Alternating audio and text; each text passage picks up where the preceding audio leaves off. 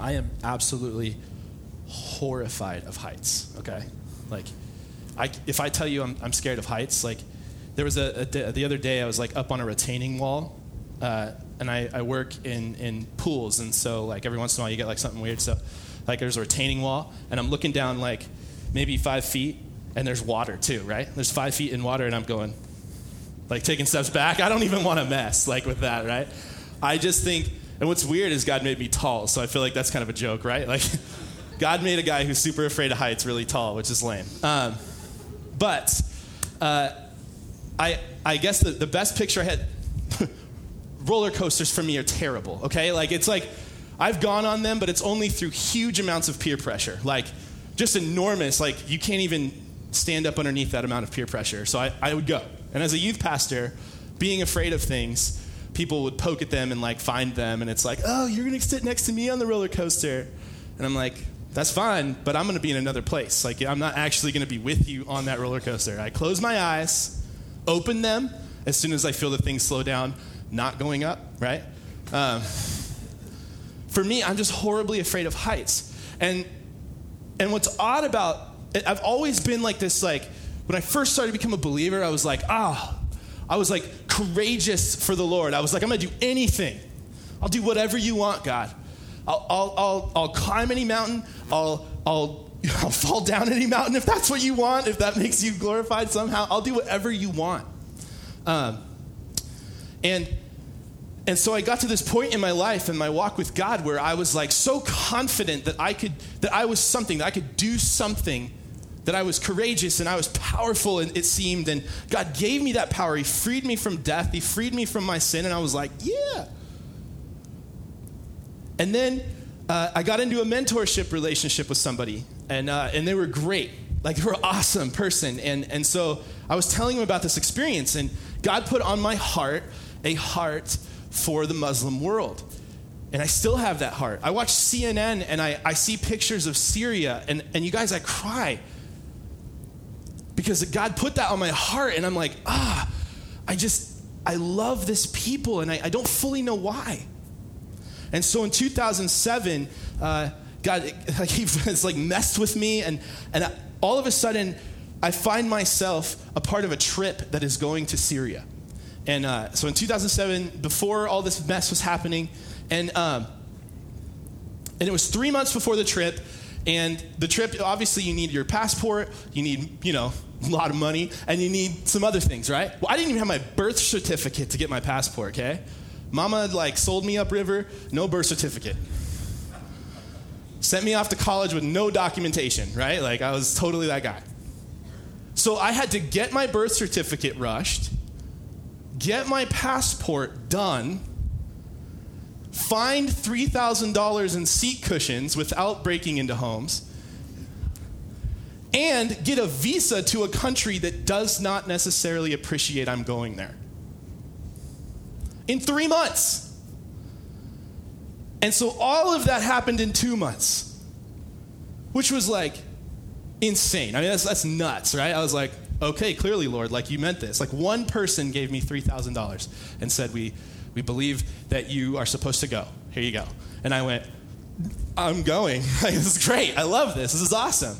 And my mentor sits me down before the trip, and I'm stoked, right? I'm like, we're to go and pray for this country. We're to love them. I'm to do something for the Lord. I'm to serve God. I'm so excited. And and he sits me down and, and he goes, I'm scared for you. I'm, I'm gonna be, I'm like, I'm gonna be fine, right? Like, like when I look at the statistics at the time, it's like one of the safest countries in the world. It's all good, right? I'm not afraid of going to this country. And he goes, No, that's not what I'm afraid for. He goes, I'm afraid that this good thing that you're doing is going to be nothing more than a feather in your cap. That this is going to be nothing more to you than some sort of Christian spiritual adventure. And for the rest of your life, you're going to take pride in the fact that you went there, that you did this for God.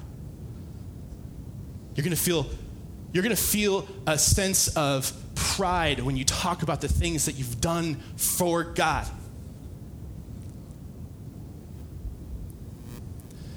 And so this particular passage that we're diving into today is like putting a guy like me on top of a dam with my feet hanging over the edge, looking straight down. And when God says, jump, this is one of the few things for me that I don't ask how high as my feet have already left the ground.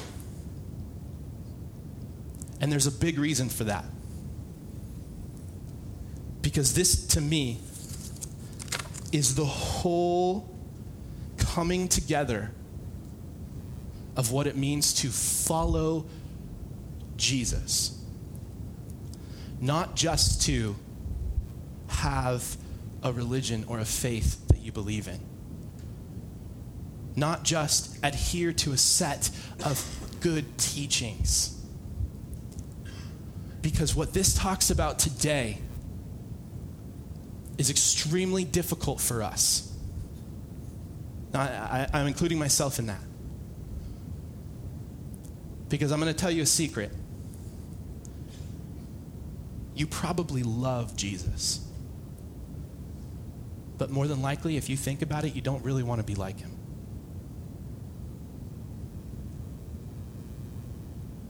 If you look at your life and you look at what you feel, how you view other people, how you view your stuff, you're like me. You love Jesus. Gosh, you see so much greatness in him. But you more than likely don't want to be like him. And when you look at his life and you look at your life and you go, wait a second, for me to be like him is going to be way harder than anything I ever thought.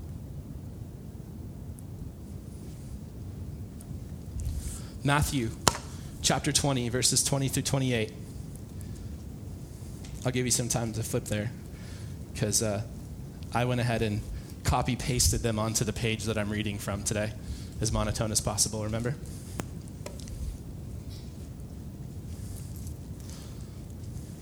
I'm not sure why I brought this up with me if I have all of them on the page, right? All right, I'm going to flip open too. That's not fair. I just opened right to the page. I'm sorry. All right. Um, it's not because I'm great, all right? We established that earlier. Hopefully, we established that earlier. I don't know if I actually did. Then the mother of the sons of Zebedee came up to him with her sons, and kneeling before him, she asked him for something. The him is Jesus. Okay, they're talking to Jesus. And he, Jesus, said to her, the mother of the sons of Zebedee, What do you want?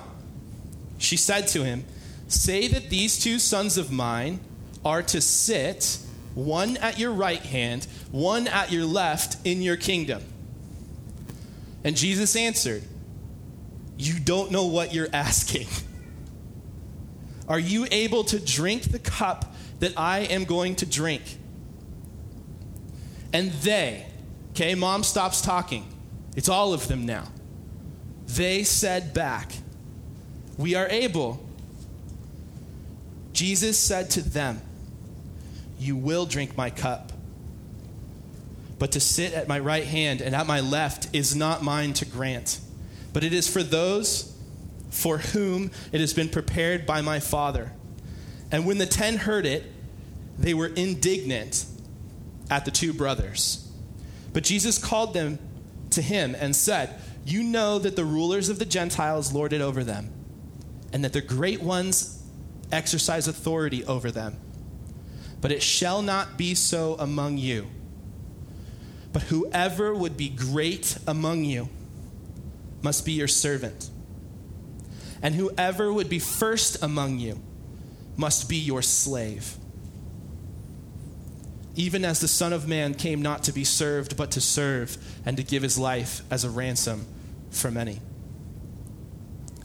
So, the beginning, the opening, you've got, which, do you really have to bring your mom to this fight, right? Like, I mean, come on. Like, like mom, you talk to him, right? He'll respect you better. Not necessarily, okay? But in other verses, in other, in other gospels, you see that it's James and John just as much as it is their mother, right? It's not like one of those like mom power trip moments, right? Okay? This is not like mom walks up to the coach, why is my kid not getting playing time? Like, this isn't like this, okay? This is totally all of them in conjunction. And sitting next to a king was a place of authority and a place of honor. All right? Now, a king back in those days didn't have a cell phone, he didn't have a phone at all, he didn't have email, he wasn't able to be in multiple places at once. So he would have people in his kingdom who had the authority of him to be able to do things around and about, whatever. Okay? And that would be the person sitting at his right. And I believe in this passage, the left idea as well as this proximity idea. So, what James and John are asking is this We see you're awesome, Jesus. We see you're great. We see you're going to have a kingdom. We see that you're going to be awesome. We see the miracles. We see all this great stuff, and we appreciate you, and we want to be with you 100%. Can we share in power with you? Can we be great with you? Now, to backtrack, the 12 disciples of Jesus, in our estimation, would have been viewed as like, they're like, I mean, if, if, we, if they were here, we'd all go, whoa, dude, you guys are intense.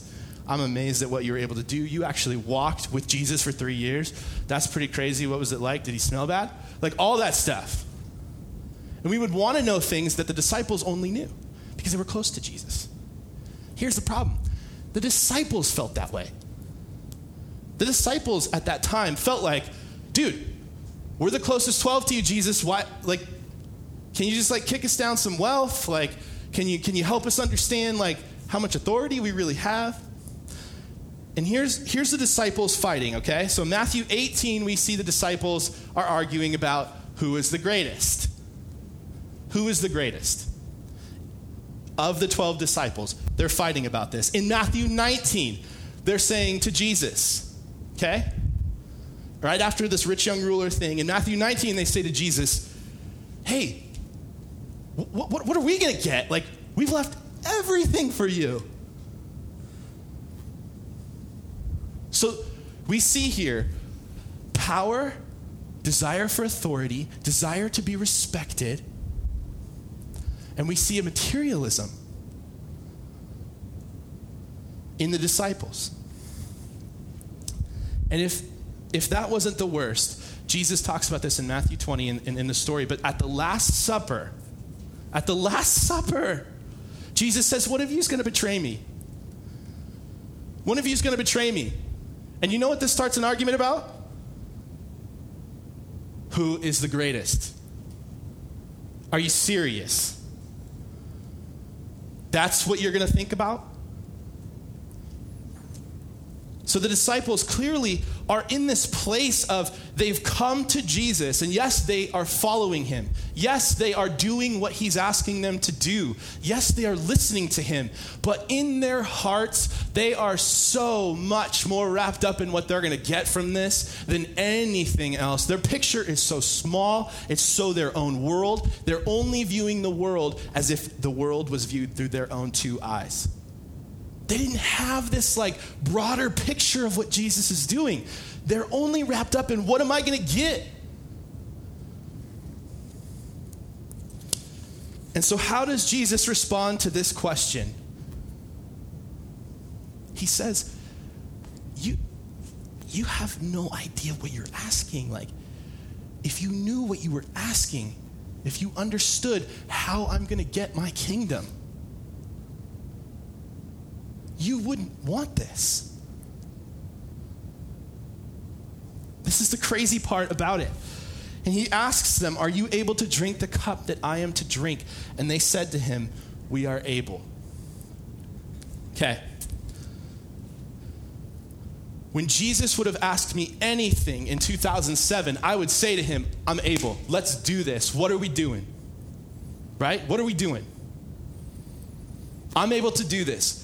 I've got the initiative, I've got the aggression, I've got it all. Let's do this. Let's let's let's fly wherever, let's whatever. The disciples are caught up in this idea that Jesus is going to have a kingdom, which is great because he does.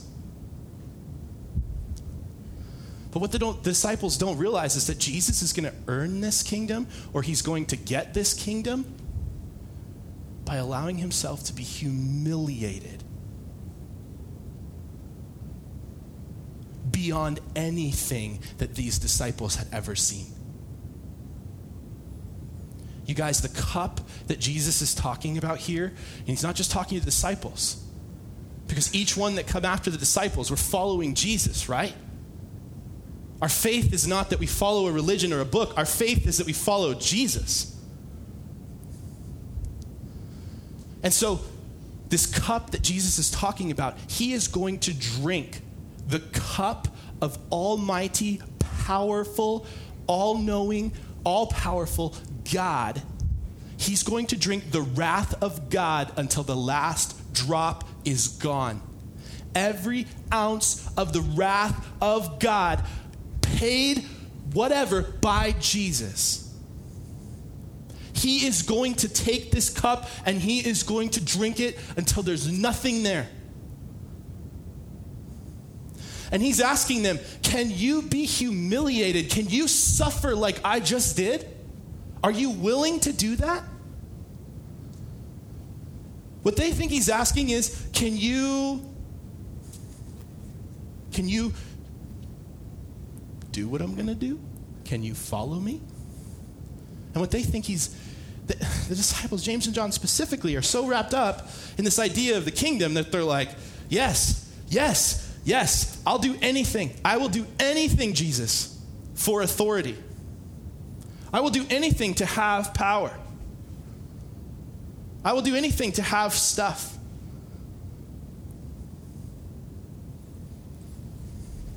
You guys, crucifixion, I think we've kind of known this. And I even think, I, I, like, I liked the Passion of the Christ because I thought it brought out so much. But I'll be honest with you, there's one point that it missed for me that I really wish we would have seen.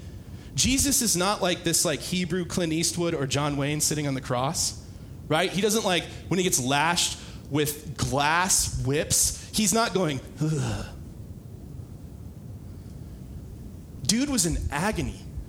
And when people are in agony, they don't just curl their lip and smile. That's not how we die if we die this way.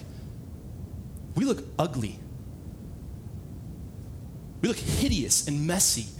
And I'm going to tell you something Jesus up on the cross, it wasn't just the messiness of the cross. Do you know who died on crosses? Slaves, foreigners, people who had no standing. That's who died on crosses. Roman noble people, they didn't die on crosses. They died a very prideful death maybe beheading with their family and friends around. And they would sit and kneel. And their goal was to have no emotion. I'm going to tell you something. I believe Jesus had extraordinary emotion on the cross. And I think some of that emotion, that raw emotion, would have been absolutely humiliating for us to see. He did not look stoic.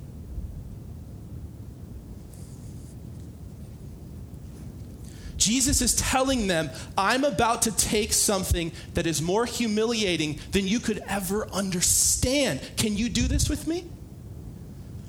Will you be not just somebody who comes to church, not just somebody who participates in small groups, not just somebody who says you believe something, not just somebody who wears t shirts. Will you do something more even than just reading your Bible in the morning? Would you be humiliated for me?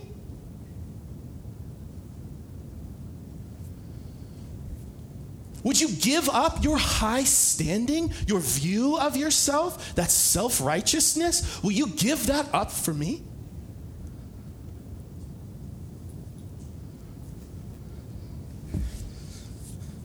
And Jesus looks at them after they say we're able, and he says, You will. You will drink this cup. And they did. Acts 12 tells us that, that James, was killed for his faith. And John, John may have had it way worse. Because John, they estimate, possibly was boiled alive at one point in his life. Possibly sent to an island called Patmos to do hard labor for the country and the nation of, uh, for, for Rome. These men, James and John, didn't know what they were asking. And when Jesus tells them what you're asking is going to happen to you, they don't even know what's about to happen to them. And I'm not trying to scare you, but I'm telling you right now if you want to follow Jesus, you don't know what tomorrow, today, next week looks like. But I can guarantee you at some point, if you live on this earth, you will be humiliated for your faith. Not just, not just a gentle suffering. If you really want to follow Jesus, not just have a faith or a religion, there will come a point in your life where you will look ugly for Him. Because He he showed us that that's how and what it looks like to follow him at some point.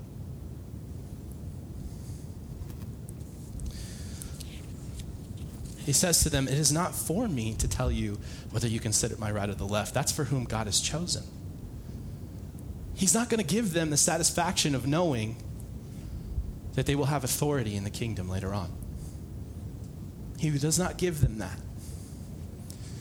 But he does say this as he recognizes the indignation of these 12 people who have been following him.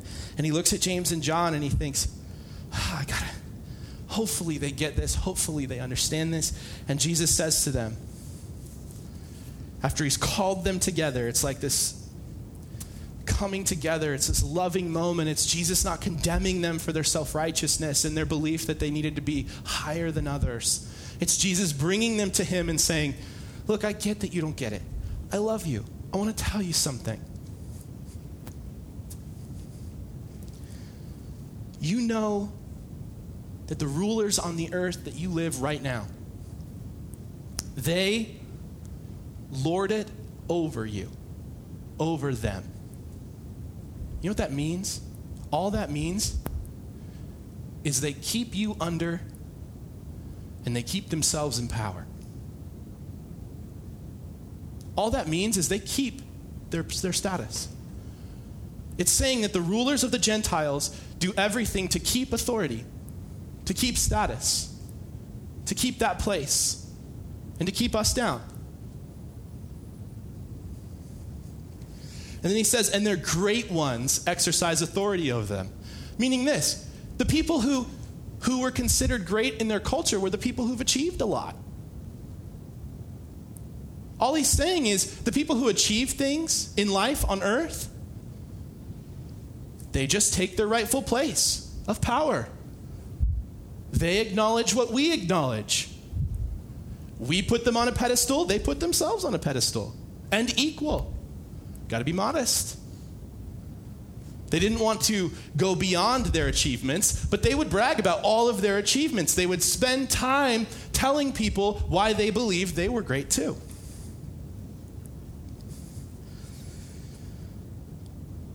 In Jesus' kingdom,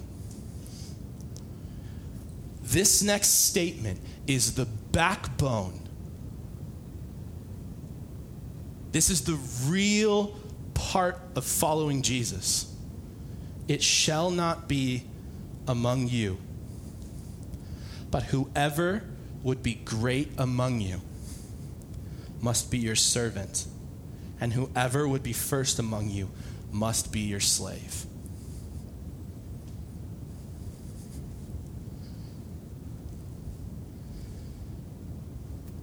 When Jesus says servant, slave,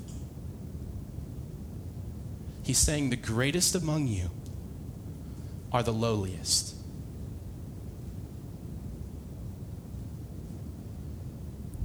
The greatest among you are not going to ride down the street on their chariot later. those who are exalted in our community are not the people who have high standing in the rest of the world. Jesus is saying we're different. Jesus is saying, I'm going to take the one who's abused and spit on, unloved, uncherished, rejected, socially awkward, weird. And you, you, I want you not to put yourself above them. I want you to put them above you.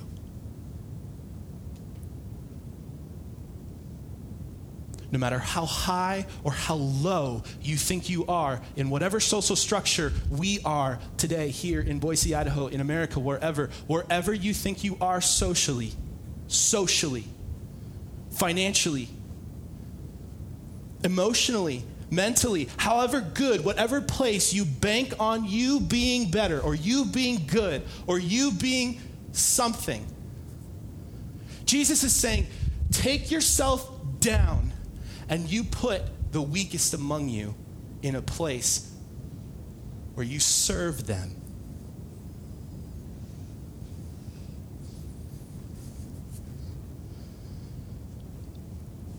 Now, I think there's a way that believers do this. I think there's a way that we put ourselves above other people. And I think it's hard to see at first. It's hard to see. We don't have like class a class system in the United States, okay? We have this like fluid line of like socioeconomic status and trying to figure out who we value. And certain people value others and certain people value these people, okay? But I want, I want to do something for a second and I want you to think is, is any of this me? And, and I'm going to tell you straight up right now some of it's me, okay? For me to think up these particular things that I'm about to say, I had to feel them at some point in my life. a church community, even like ours, which I consider us to be a great church community wanting to live out the kingdom. Even in our community, there is still an unhealthy power structure, an unhealthy view of self, an unhealthy exaltation of self. I'm better because I'm pretty. I'm better because I have more money. I'm better because I get better grades. I'm better because I play a sport in college. I'm better because I have more money. There's still unhealthy power structure in our own brains here. We didn't walk into the kingdom of God without some sort of like really jacked up view. And so, here are some of the ways I believe that the community of God, us, speaking to myself here as well, that I think we do this, okay? A community of God that has an unhealthy view of who is great and who is not. Sometimes they may elevate a particular godly trait above others. Okay? And look down on those who don't show this particular godly trait, i.e., someone who sings passionately outwardly, which is good, and we should all strive together to sing without fear. And we may be tempted to believe that we have better faith. I'm going to tell you right now if you think you have better faith than someone else, That's not how Jesus views you.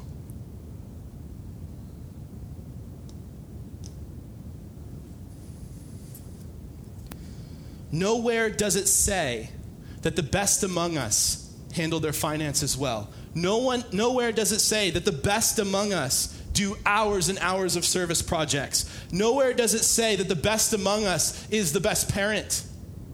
Nowhere does it say that the best among us speak most eloquently or can play great music or preach.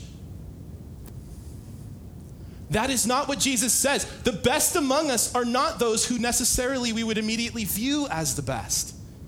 I can tell you straight up because I know my own life. If you think that I think that I'm better than you because I'm up here, I'm going to tell you straight up that is not true. I know my own sin. I see it every single day. I see the nastiness inside of me.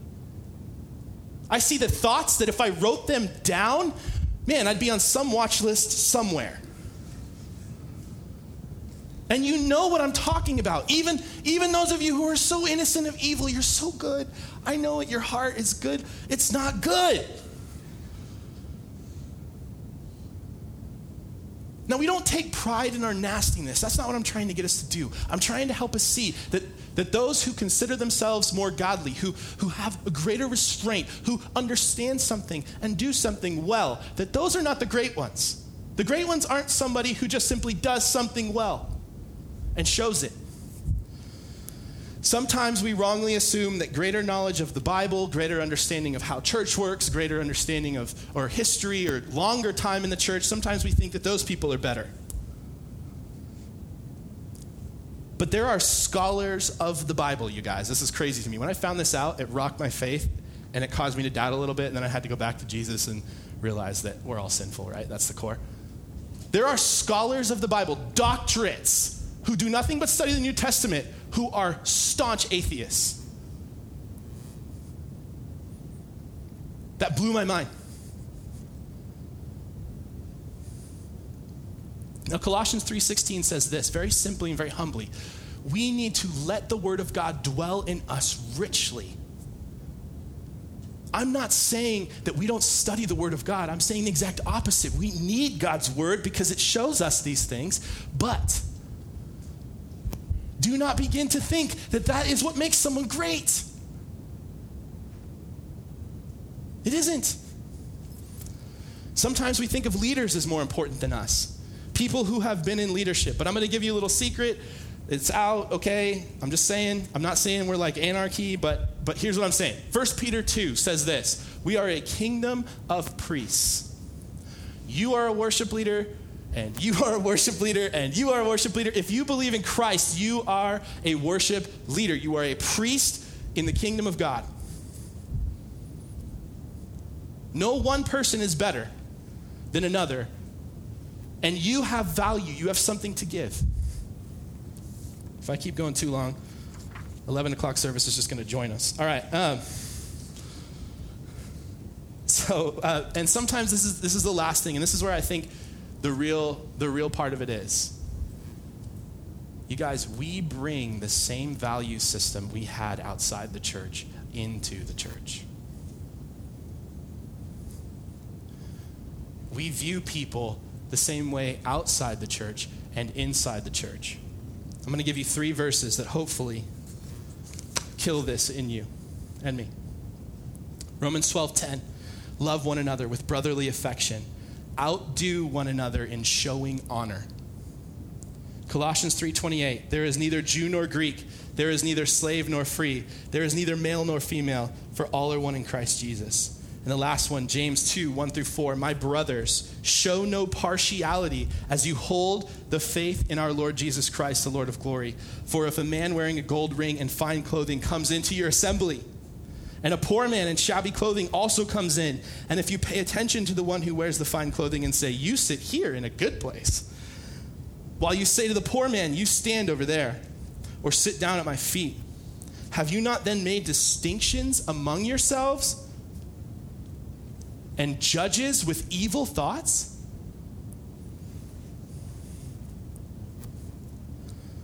So, what do we do with this? Jesus tells us that if we want to be great and we want to actually follow Jesus, not just have a religion, not just have a church, not just have a place that we do, go, whatever. If we want to actually follow Jesus,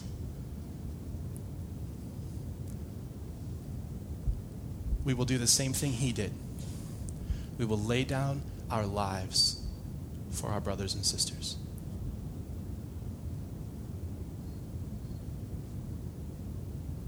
You will let go of your life, not just for Jesus, but for each other.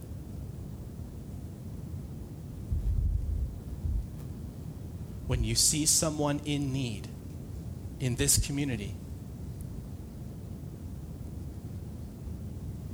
we mimic Jesus and joyfully give with love and generosity. Do you want to know why? because we are the least. That nastiness I talked about earlier, that's in all of us. Jesus freed us from slavery to the nastiness that we could have had. We should have drank the full cup of God's wrath. We should have been humiliated like Jesus. But Jesus was humiliated on our behalf. Now we willingly put ourselves in a position let go of our pride and willingly take on whatever humiliation for the sake of our brothers and sisters in the Lord. I can't do this.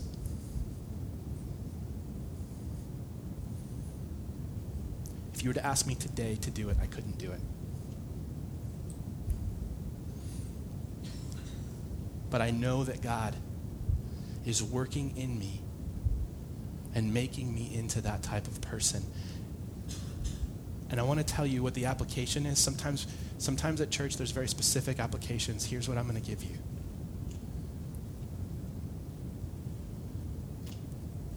Look. Look for the spaces and the places in the community of God that you can lay yourself down and help another person. Some of you, stop worshiping your savings account.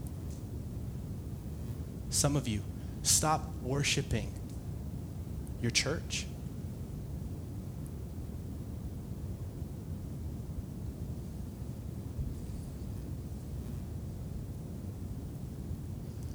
You guys, this is the most powerful kingdom the entire world has ever known.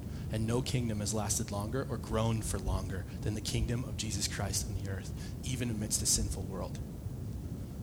This kingdom will rise, this kingdom will end with victory. But for now, we must live out that kingdom here and now. Amen. God, thank you so much um, that we get to sing right now. Um, Lord, I pray that. Uh, that the folks here, including myself, would be humbled what it, by what it is that you told to your disciples. And that we would be in a place today where um, we would not simply walk away, uh, close our eyes, and just move on, but that we would be humble enough to serve one another today. God, I thank you for your victory in my life over sin and death. And I pray, Lord, that there would be more and more victory when it comes to actually following you. Thank you, Jesus. Pray these things in Jesus' name.